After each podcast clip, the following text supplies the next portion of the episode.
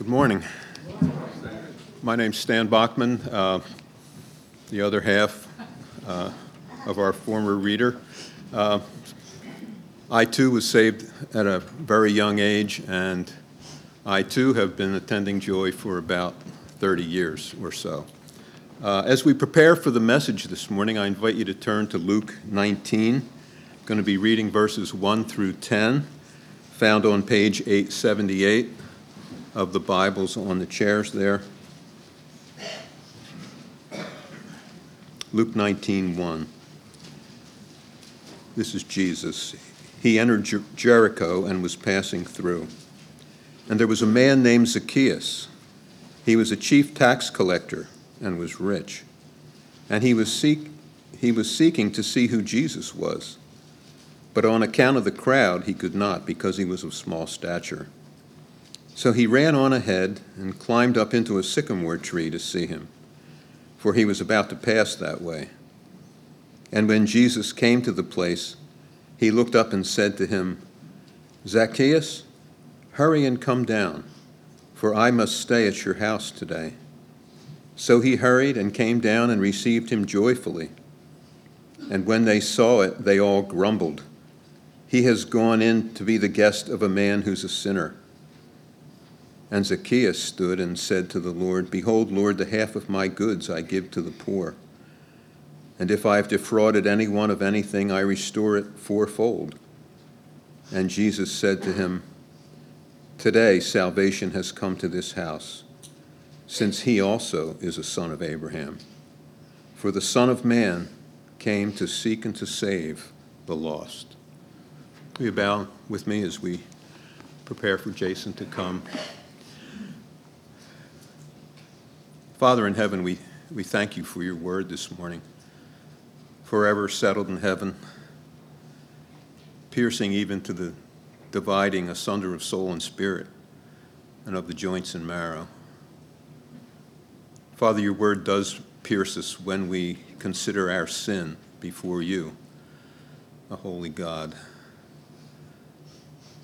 Father, if we are honest with ourselves, we're a lot like the prodigal son, so called. We may be very much like the Pharisees who grumbled when he returned to the Father. Father, thank you for seeking and saving lost sinners such as we are. Father, I pray this morning that, uh, that you would strengthen Jason, particularly his voice, Lord as he shares your word with us. May he speak uh, with the conviction and power of the Holy Spirit. And Father, I pray that you would, you would mix your word with faith in our hearts, that it might be profitable to us this morning. Grow in us, Lord, faith and obedience to our wonderful Savior, we pray. In Christ's name, amen.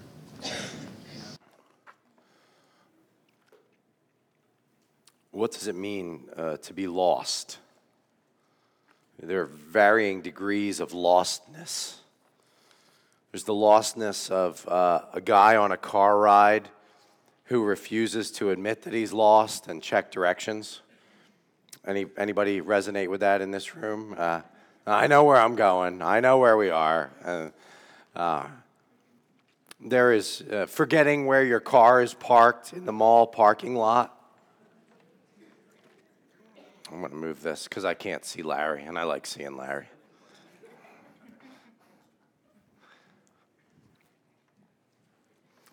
Uh, there is the lostness uh, of a child who gets lost in a store. Be, being lost maybe in a deserted area, maybe on a car ride in a deserted area and having no idea where you are. Uh, there's the lostness of being on a forest hike and losing your trail, having no idea where you are. The lostness of being lost at sea on a boat with no idea of where you're going, but knowing you're off course. And maybe with each one of those, possibly in increasing measure, you get a knot in your stomach as you think about it. Or maybe you have a memory tied to some of those. I, I know I'm looking at one family that has a memory tied to one of those particular lost on a forest hike. But maybe you've lost your child in a store and it's just the utter terror or, or a child feels when they are lost in a store. Being lost is a horrible feeling. But there is a worse kind of lostness than the ones I mentioned above. Uh, there is a lostness that doesn't even know it's lost. A lostness that much of the world walks around in from day to day, and they are not in danger. Uh, they're in danger not only of, of not finding their way home or their way back to the trail, but they are in danger of eternal damnation. There is a lostness that masquerades as having it all together, being self sufficient, not having to answer to anyone or anything, king of my own castle. Eat, drink, and be merry, for tomorrow we die. Whoever dies with the most toys wins. We are in week one of a five message series on the Advent as we prepare our hearts and minds for Christmas, the celebration of Jesus' arrival onto earth, God made flesh. And, and so, with these five messages, we want to ask the question why did Jesus come? And we want to find in Scripture, there's more than five, but, but we've, we've narrowed down to five statements in Scripture about why Jesus came. The passage that Stan just read gives us today's theme Jesus came to seek and to save the lost. Is that, is that good news to you this morning? Jesus came to seek and to save the lost. It's news that each of us can rejoice in, I pray. And we're going to use the true story of a man named Zacchaeus to remind us that Jesus seeks and saves the lost. And my prayer for each of us this morning is that our hearts would be stirred by way of reminder. Reminder of what an amazing Savior He has been to us. How He sought us while we were not seeking Him. How He loved us and gave His life for us. I pray that our hearts would be further stirred by the reminder that the Lord is still seeking and saving the lost. And we have the privilege of being a part of His work in this world. And we're going to focus on those three words with our message today seek, save, lost. Before we dig in there, just a little bit of background. The Lord's love for the lost is a huge theme in Scripture, and it's zeroed in, and, in on in the Gospels. Jeff read from Ezekiel to start the service. The Lord's promise that even though the unfaithful shepherds of Israel would not shepherd their sheep well, that they, they abused their sheep, they, they didn't help their sheep, they didn't seek after their sheep, the Lord's promise in Ezekiel was, I will be the shepherd of my sheep. I will bind up the broken. I will seek out the lost. I will bring them home. I will feed them. So we saw that in Ezekiel. Luke really brings out the Lord's love for the lost. Rita read uh, from Luke 15 early in the service, the parable of the lost son. Before that, in Luke 15, are the parable of the lost coin, the parable of the lost sheep. In Luke, Luke chapter 18, Jesus told the, uh, the parable of the Pharisee and the tax collector. The Pharisee stood in the temple and boasted before God of all that he was and all that he did and who he was not like. Thank you that I am not like this man. The tax collector couldn't even lift his head, but simply cried out, God, be merciful to me a sinner. Who was justified before the Lord on that day? the tax collector. Our God loves seeking and saving the lost. Also in Luke 18, Jesus encounters the rich young ruler. This was a man immersed in his idolatry while also trying to live a life pleasing to God. Jesus pushes him right where it hurts the most. You know, this, this young man tells him, I've, I've done all these things, I've kept all these commandments. And Jesus says, Sell your possessions, follow me, and you'll have treasure in heaven. He pushes on his idol, his love of money. And this man went away sad. Jesus said, How difficult it is for those who have wealth to enter the kingdom of God. For it is easier for a camel to go through the eye of a needle than for a rich person to enter the kingdom of God, which begged the question that the disciples then asked. If it's easier for a camel to go through the eye of a needle, right? How easy is that? Not easy. Like, what word might you use to describe that? Impossible. So the disciples are like, okay, well then, who can be saved? And what does Jesus say to the disciples? What is impossible with man is possible with God. Who needs to hear that today? What is impossible with man is possible with God. We cannot save, but the Lord can. We do not seek, but the Lord does. The lost are found in Him. Jesus came to earth. I mean, what we're celebrating in this Advent season is that Jesus came to earth. God made flesh. How much more does He need to say to you to say, I seek and save the lost? And so, this morning, with the rest of our time, we will talk about those three words. Zacchaeus, very likely, would have been considered. I, I, I don't want to be hyperbolic here, but I think I can say this. Zacchaeus would have been considered the worst guy in the crowd on that day. Commentators are divided on whether he was a Jew or a Gentile, but it makes a lot of sense to me from what I've studied that he was a Jewish man. It was a relatively common Jewish name. Uh, maybe would have been specifically despised by this crowd because he might have made some of his living on the backs of his fellow Jews by extorting from them. Even Jesus' reference to him being a son of Abraham might have been specifically appealing to the Jewish crowd's hearts and minds. Zacchaeus is listed as a chief tax collector. You know that's the only time in Scripture that that specific title is used? Chief tax collector. How about that? Jericho was an important city of commerce, and Zacchaeus was clearly of high rank. He was rich, it says here in the passage. He was a servant of the Romans, which would make him all the more despised.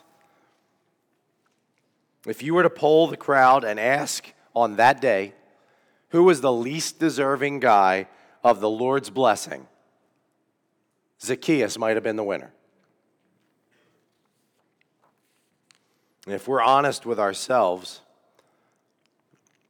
it may be that we too have these people in our lives. People we deem unworthy of God's grace. Maybe it's people very near to us who have hurt us deeply, have done some damage to us, sinned against us. And we say, you know what, they've gone too far to receive any grace. They don't, they're not worthy of the grace of God. Maybe it's people we view at a distance. Maybe it's people we view on the news, or we read about in the newspapers, or we watch on political TV. Maybe we consider their transgressions to be beyond forgiveness. Whoever they are, they're people that we look and say, I'm better than that person. I am definitely better than them. I am more worthy of God's grace and mercy being given than they are. Zacchaeus heard that Jesus was coming through town. The crowd was large, and Zacchaeus was. He was, he was small. Some of you were thinking of a song at this time. Right? There's a Zacchaeus was a wee little man. We'll sing that later. Let's sing that one later. Uh, you can sing that with your families this afternoon, okay? So Zacchaeus couldn't see. He climbs the sycamore tree to get a view of Jesus. Why? What was it that he wanted to see? It's speculative. It doesn't say directly in this passage, but I think it's very likely there's a guy who's drawing a big crowd, and I want to see who this guy is. So he climbs the tree. But the most important thing on this day was not that Zacchaeus saw Jesus, it's that Jesus saw Zacchaeus. Zacchaeus believes that he's seeking Jesus, but Jesus is actually seeking him. Zacchaeus wants to physically see him, which I think is really interesting. Do you know what the passage right before this in Luke is? It's a story of a blind beggar. And Jesus is coming, and this blind beggar is crying out. You know what he's crying out? Son of David, have mercy on me. So you have a physically blind man who recognizes who Jesus actually is and cries out to him for physical healing from blindness. And in the next account, you have a man who can see just fine. As a matter of fact, he's climbing a tree so he can see Jesus, but he is totally spiritually blind to who Jesus is when this passage starts, but not when it ends. Zacchaeus wants to physically see Jesus, Jesus wants him to spiritually see Jesus. So, what we have here is a, is a, vivid picture of something that bears out in Scripture over and over. We're exhorted over and over to seek the Lord, right? Zacchaeus is seeking the Lord. Lots of times in Scripture, there are calls to seek the Lord. A great study for you this week might be to look at all the places in Scripture where, the pe- where people are called to seek the Lord. The challenge is right and it is real. There are churches that design everything they do to meet the needs of seekers, quote unquote. Sometimes this may come by attempts to, to win them over, make things more appealing to them. And many of their desires are good ones. I don't want to bash them. Uh, we do want to be sensitive to those who may be seeking the Lord. But despite all of these calls in the scripture to seek the Lord, they're real calls. What else do we learn in scripture about seeking the Lord? What do you think? Think, think the Apostle Paul in the book of Romans. How many people actually seek the Lord? None. There can be lots of calls to seek the Lord, but the conclusion of Scripture is no one seeks the Lord. No one seeks him. Even though they are called to, they don't do it. No one seeks the Lord appropriately. No one, in and of themselves, sets their own heart and mind to humble themselves under the mighty hand of God. No one, by nature, seeks the Lord for who he is. People may want things from him, so they might pray to God because they want something. Which, by the way, it's okay to go to God because you want something, but that does not count as seeking the Lord if it's not met with a heart that has been changed by Him. People want things from Him, people may acknowledge He exists, but none of their own volition seek Him properly. None give, them the, give Him the honor that He is due. None seeks to live for His glory rightly. He is God, and He has every right to be worshiped and glorified on His terms, and none has done this. Brothers and sisters, think about your own testimonies of faith. When you share your testimony of faith with another person, do you say, I'll tell you what, I was really good, and then, you know, the Lord kind of helped me a little bit? And then that's how I got here. Is that your testimony? I was amazing. I was so, seeking so hard after the Lord that He couldn't resist welcoming me into His family. Or is our testimony of faith that He sought us? He sought you by putting you in places and around people who shared the gospel with you who shared the scriptures with you. They were his ambassadors. They were his way of reaching out to you, saying, Wake up. And beyond that, we're going to talk about he doesn't just seek, he does, he does more than that. But they were his way of seeking you. Zacchaeus went up into that tree to see Jesus, but Jesus was seeking him. And the Lord seeks us. He is a seeking God. Our Savior is a seeking Savior. From the Garden of Eden, right? Adam and Eve do the thing they're not supposed to do, and who goes looking? The Lord. Where are you? Throughout Scripture, throughout church history, we see it over and over and over again that He is a God who goes and gets His people.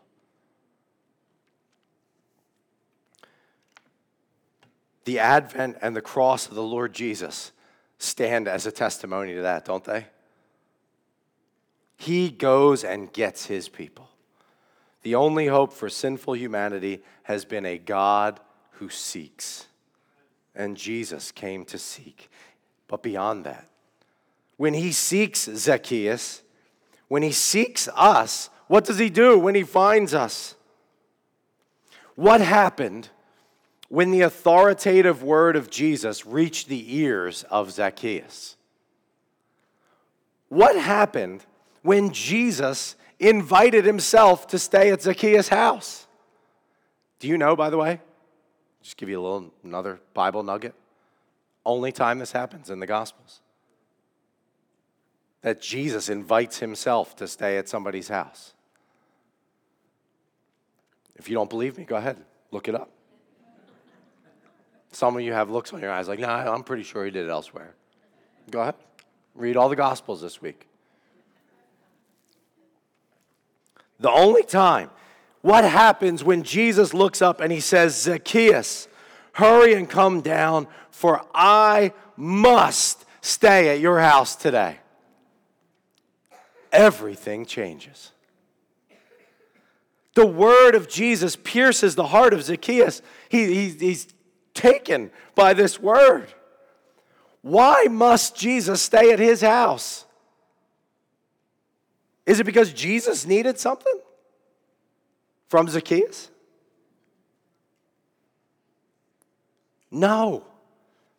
It's because Jesus came to save this lost sheep. He must, because it's exactly what Zacchaeus needs.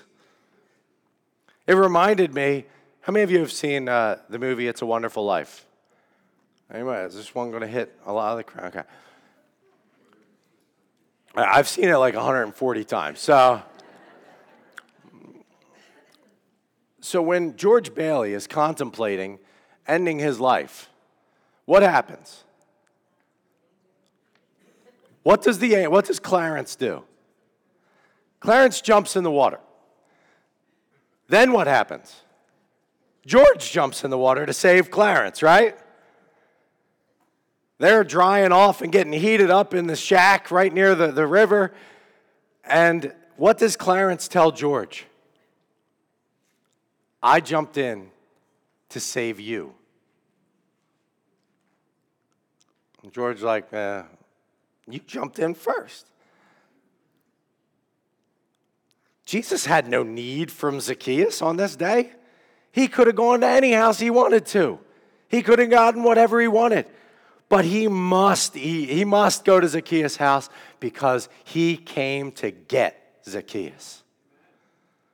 Zacchaeus is changed in an instant. He hurries down from the tree and he receives Jesus with joy. And as the disgusted crowd looks on and grumbles, much like what Rita read for us earlier, right? The older brother. The disgusted crowd looks on and grumbles. Zacchaeus does what the rich young ruler was unwilling and unable to do in that moment. He vows to give half of his goods to the poor. He vows to pay back four times any, anything he owes to anybody he defrauded, which is beyond what's even laid out in Scripture in Exodus, places like Exodus 22 or Numbers 5. The penetrating word of Jesus had changed this man's heart. When Jesus says that salvation has come to this house today, does he mean like, oh, okay, this guy gave back his stuff, now he's getting saved? Is that what happened? What happened first, salvation or giving back the stuff? Yes. The penetrating word of Jesus had hit the heart of Zacchaeus. He saw Jesus for who he was by the word of Jesus. And Jesus declares salvation has come to this man's house because Jesus is a Savior. He came to seek and to save. Save from what? What did Jesus come to save from? What salvation has happened here?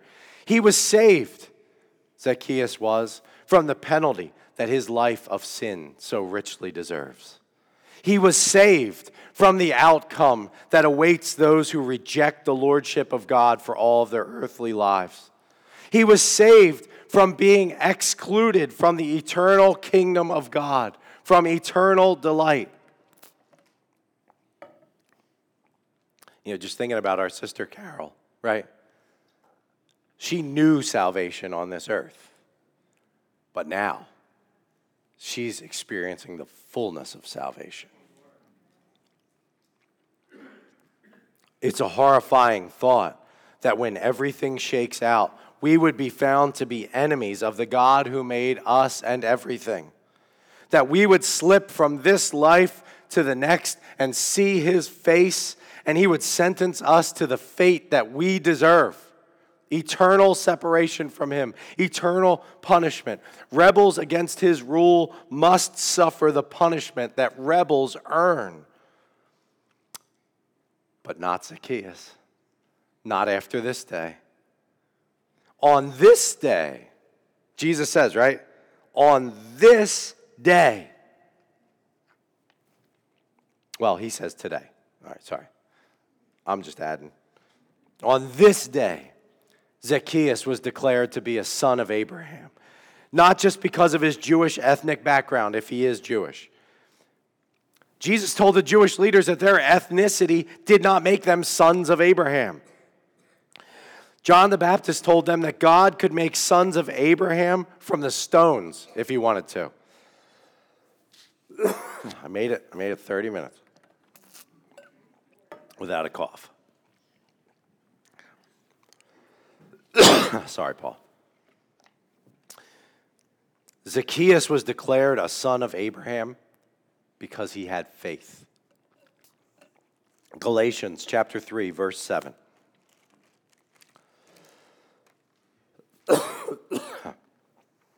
Almost made it. Galatians 3 7, Paul says, Know then, ah, it's a tickle. I just have a tickle in my throat. Know then that it is those of faith who are the sons of Abraham. Faith that took God at his word Faith that saw Jesus for who he was. Faith that understood that Jesus was the Messiah. Faith that transformed him in an instant. All of it was a gift. Zacchaeus climbed that tree, an enemy of God. and he came down as a part of his family. Why? Because the Lord sought and saved him. Titus chapter 3. Great verses. Titus 3 3 to 7. For we ourselves were once foolish, disobedient, led astray, slaves to various passions and pleasures, passing our days in malice and envy, hated by others and hating one another. But when the goodness and loving kindness of God our Savior appeared, He saved us.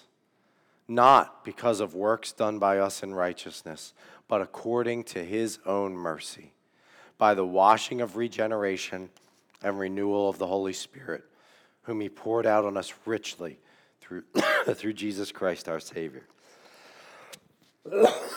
I'm, I really do feel okay. I just have a tickle in my throat. And this does happen to me every year when I get a cold. So that being justified by his grace, we might become heirs according to the hope of eternal life. He saved us. This is our story. This is the need of the world. Salvation that comes by faith alone through Christ alone. On this day, Zacchaeus was saved from the power and penalty of sin, saved to freedom and hope of life eternal. Jesus came to seek and to save. Who? Who did he come to seek and save? so let's finish there the lost. I started the message with this idea of lostness. How panicked we can become when we or those we love are lost. But the horror of the lostness we find in Scripture is that the lost have no idea of the spiritual peril they are in. Scripture uses images like wandering in darkness, ignorant, foolish. Spiritual lostness means that you fail to acknowledge God's lordship, you fail to acknowledge that you were made for His glory, rather than putting Him at the center of all things, where He truly is and deserves to be, you place yourself there, failing to recognize that a life lived with self as God is both unsatisfying and eternally destructive. You know what it's like to live for yourself. How many of you can testify to that? I know what it's like to live for myself. Bring about a lot of happiness in your life, joy, lasting pleasure. This world calls this uh, empowerment. But the reality is that it's misery. The lost person, when confronted by the choice between idolatry and worship of God, chooses idolatry despite its folly. When Jesus pushed on the rich young ruler, the rich young ruler said, You know what? I'd love to follow you on my terms. But if it means giving up my God, I'm not doing it.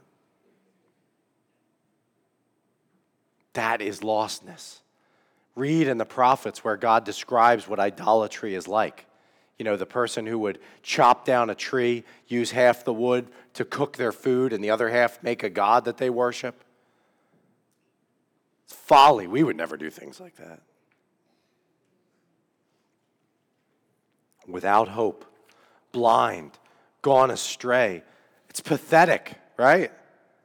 Who would live like that? Well, rejoice today because this is exactly who Jesus came to save. The likes of us. What is our story? We sung it. I once was lost, but now am found. Was blind, but now I see. Jesus sought me and saved me. I was not seeking him. When I was his enemy, Christ died for me.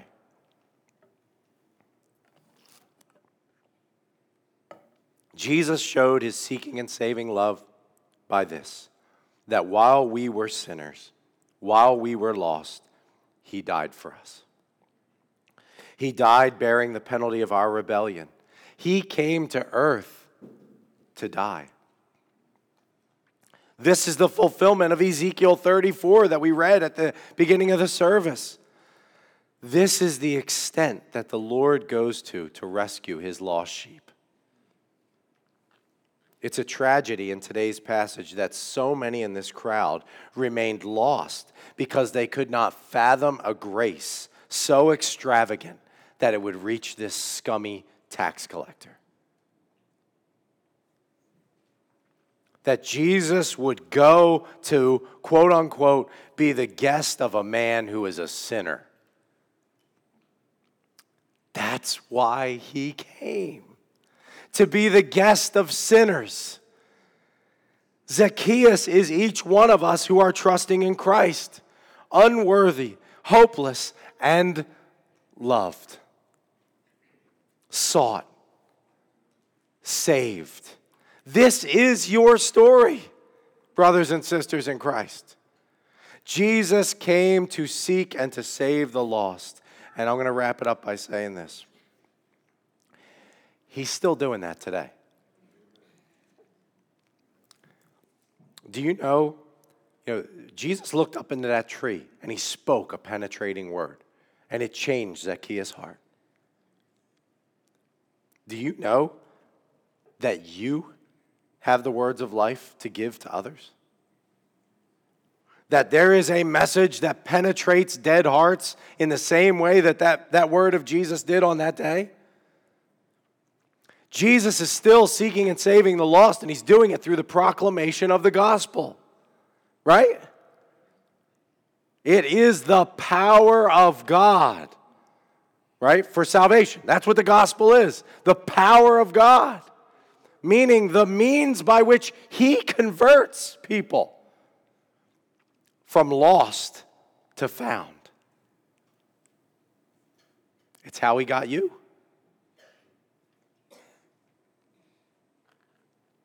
The gospel of Jesus penetrates hard, dead, lost hearts and transforms them into worshipers.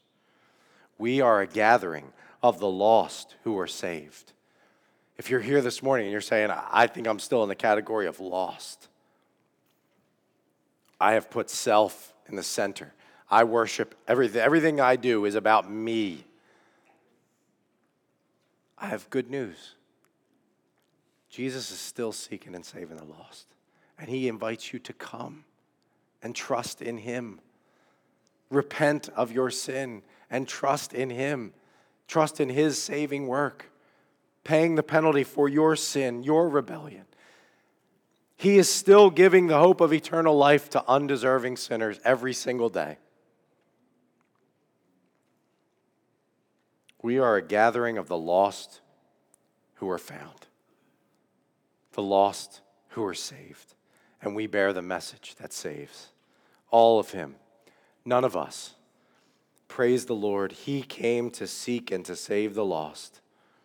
Let's go to the Lord's table this morning and consider the lengths that He has gone to to seek and to save the lost. He